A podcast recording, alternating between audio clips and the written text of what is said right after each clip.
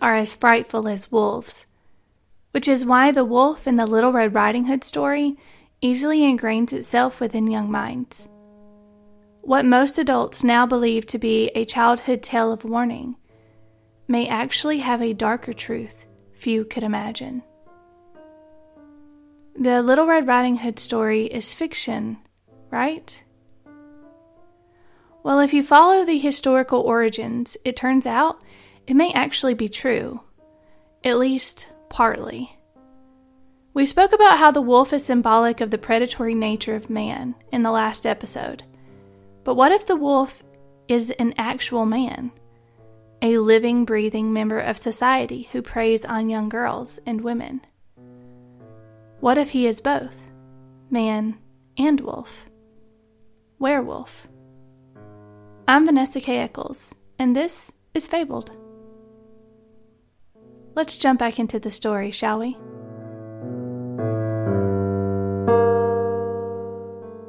I raised the axe.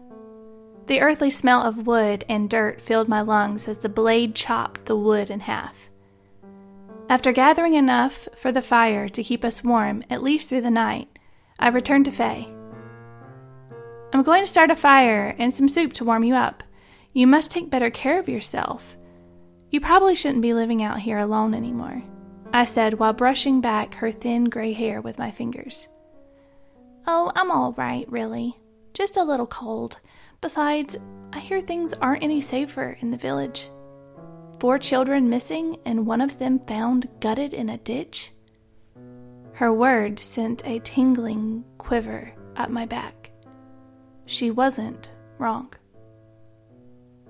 They say, she sat up and continued, that a beast has been killing people, ripping them from limb to limb. I nodded and made my way to the fireplace.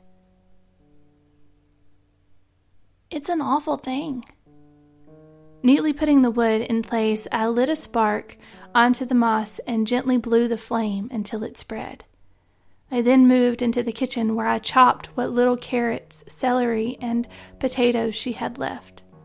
Her wheezing met my ears, and I began to worry she was much sicker than she let on.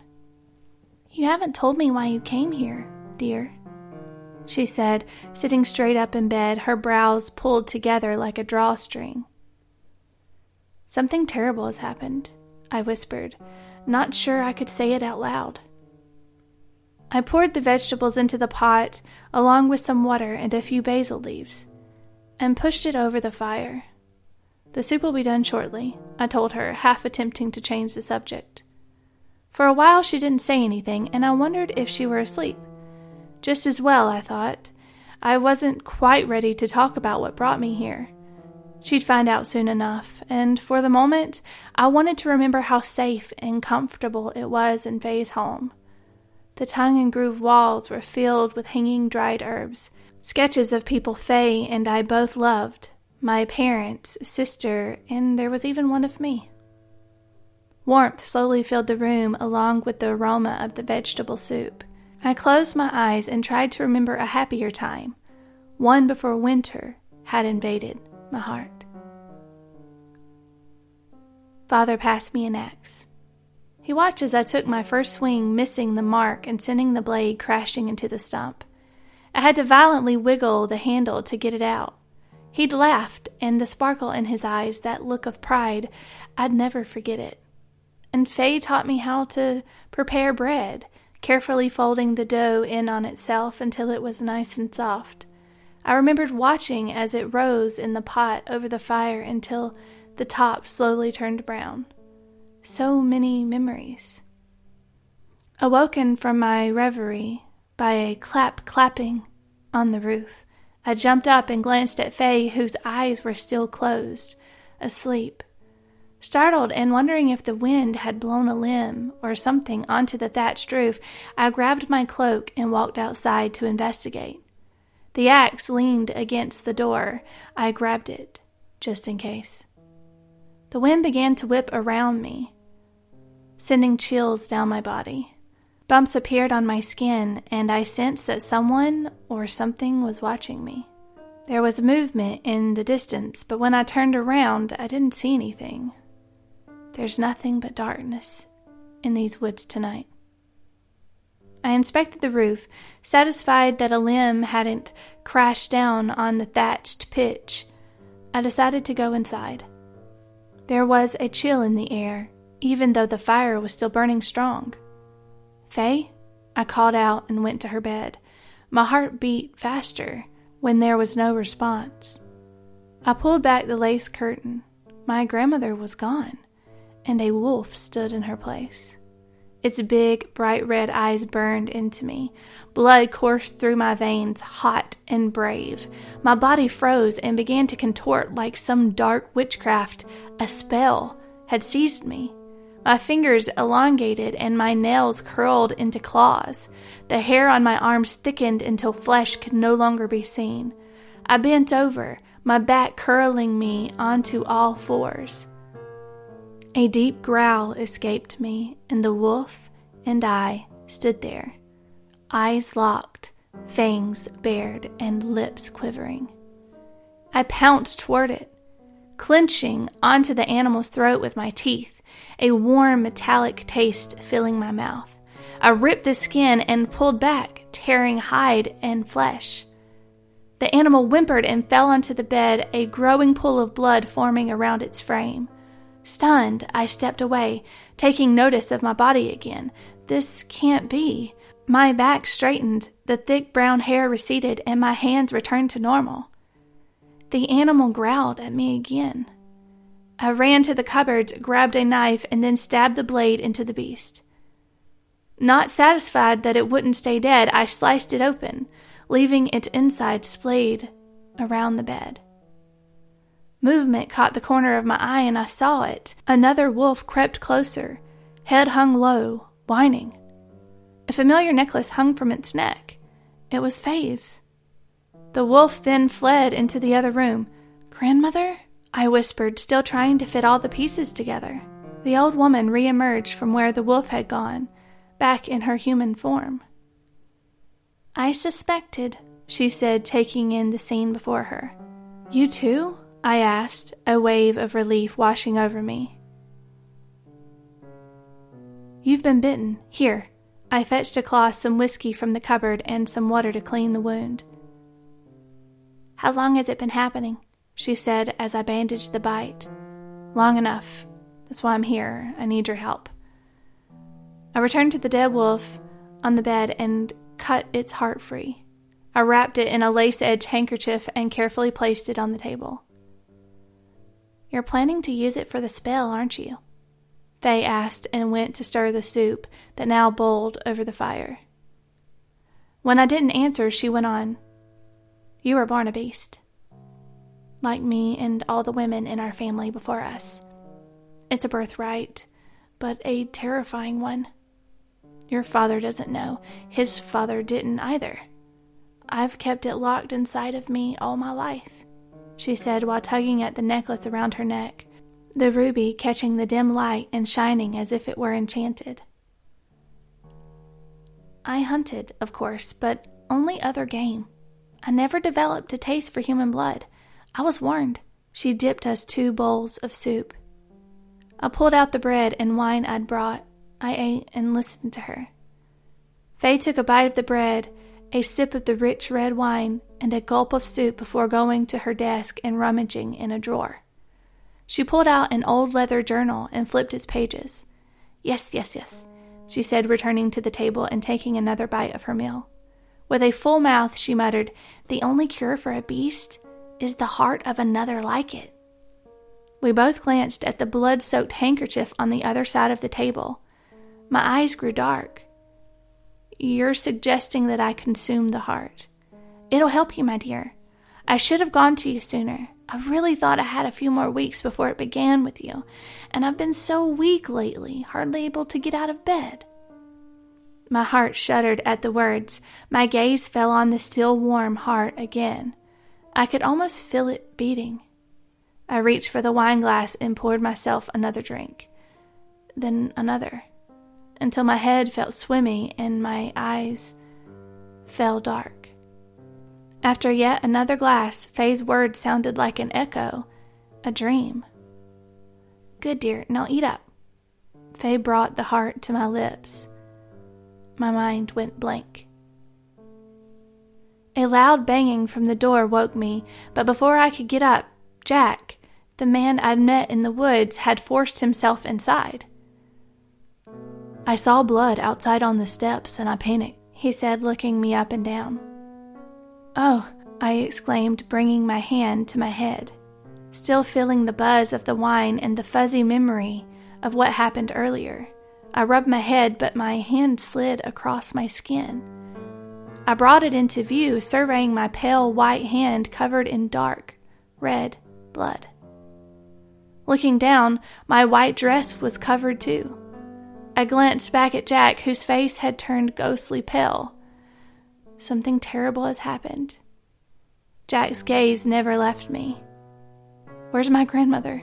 I asked just above a whisper. She's. He hesitated. She's outside. Outside?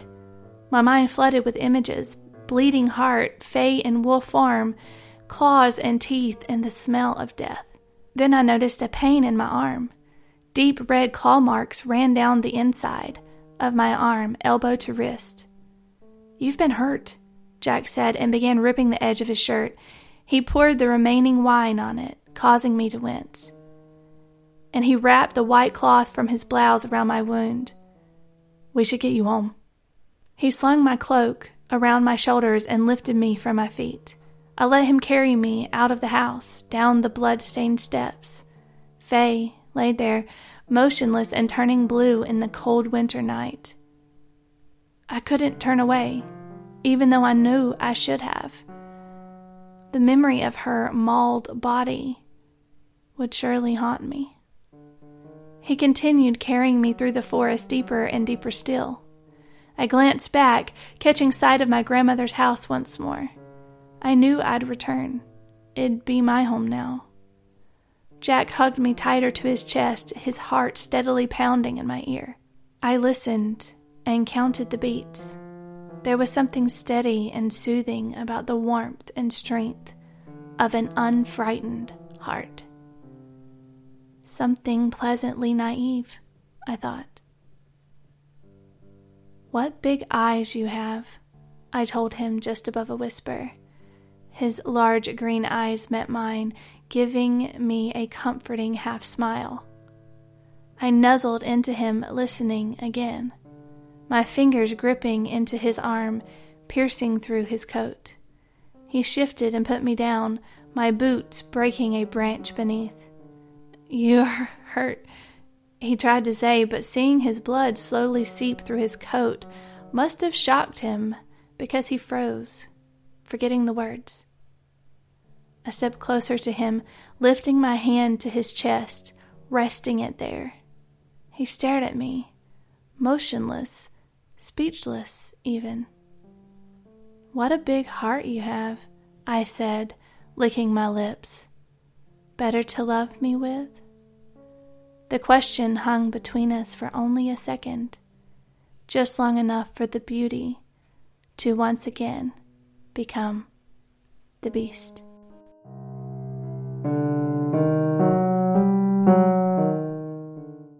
We're all familiar with witch trials throughout history. But did you know that many were accused and executed for being real life werewolves?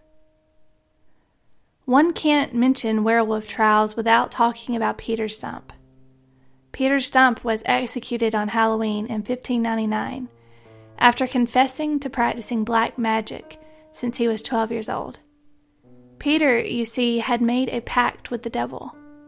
He said that the devil had given him a belt that allowed him to transform into, quote, the likeness of a greedy, devouring wolf strong and mighty, with eyes great and large, which in the night sparkled like fire, a mouth great and wide, with most sharp and cruel teeth, a huge body, and mighty paws. End quote. In a pamphlet that documented the trial, it was said that Peter had discarded the belt before his arrest, and no belt was ever found on his property. While being threatened and possibly succumbing to torture, Peter confessed to murdering and consuming 14 children and two pregnant women, later referring to their unborn children as, quote, dainty morsels.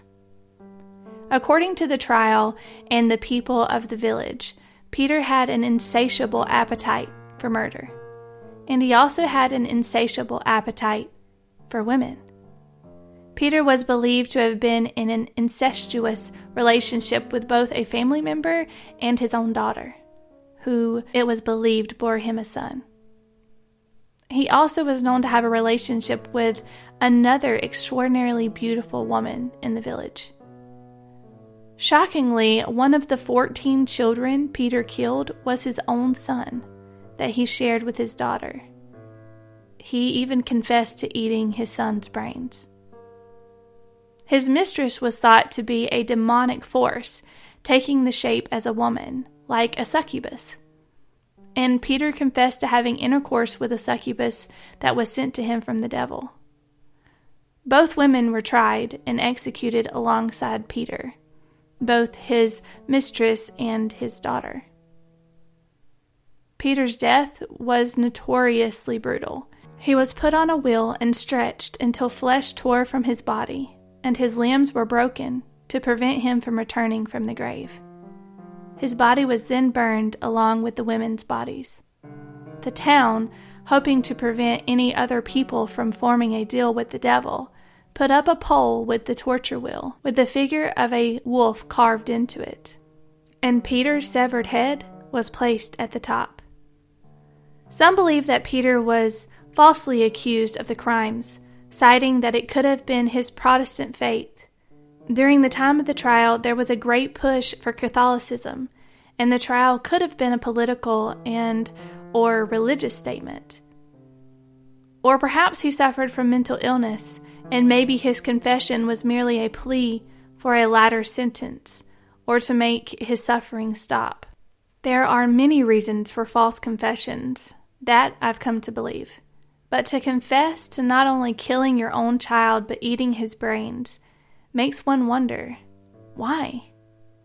Confessing to everything else is one thing, but to that, well, it's hard to understand. To muddy the waters even more, Peter wasn't the only man to confess to being a real life werewolf. Between 1527 and 1725, in the Baltic, 13 men were accused of having caused harm while in werewolf form. Many of those confessed to having gotten their wolf shapes from a man in the woods, presumably a demon. One 18 year old named Hans confessed to receiving the wolf body from a man in black. He also admitted that he'd hunted as the beast.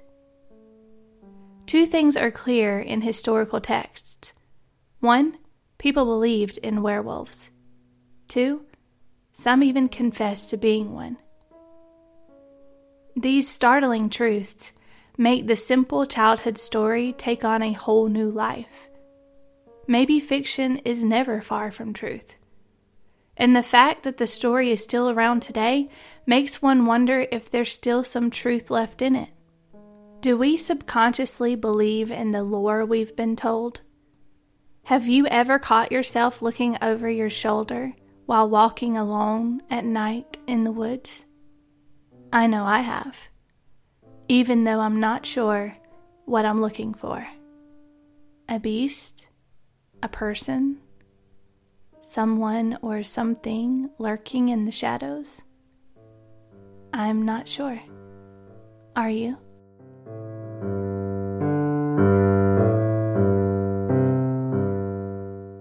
Fabled was produced by me, Vanessa K. Eccles. If you enjoy dark history and folklore and fairy tales, check out our books at fabledcollective.com. And also say hello on social media at Fabled Collective. I love hearing from listeners. Until next time.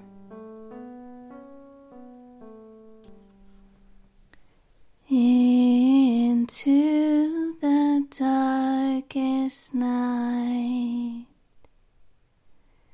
She walked without